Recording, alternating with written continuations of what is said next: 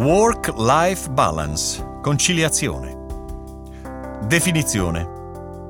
Equilibrio che un individuo raggiunge tra la vita privata, il lavoro e il tempo per se stesso, operando in un sistema organizzato che permette di conciliare performance lavorativa e sfera personale. Esempio di utilizzo.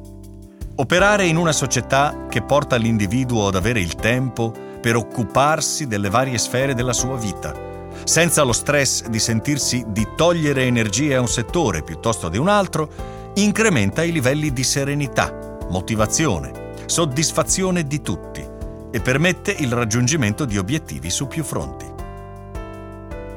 Perché la parola è rilevante per il tema?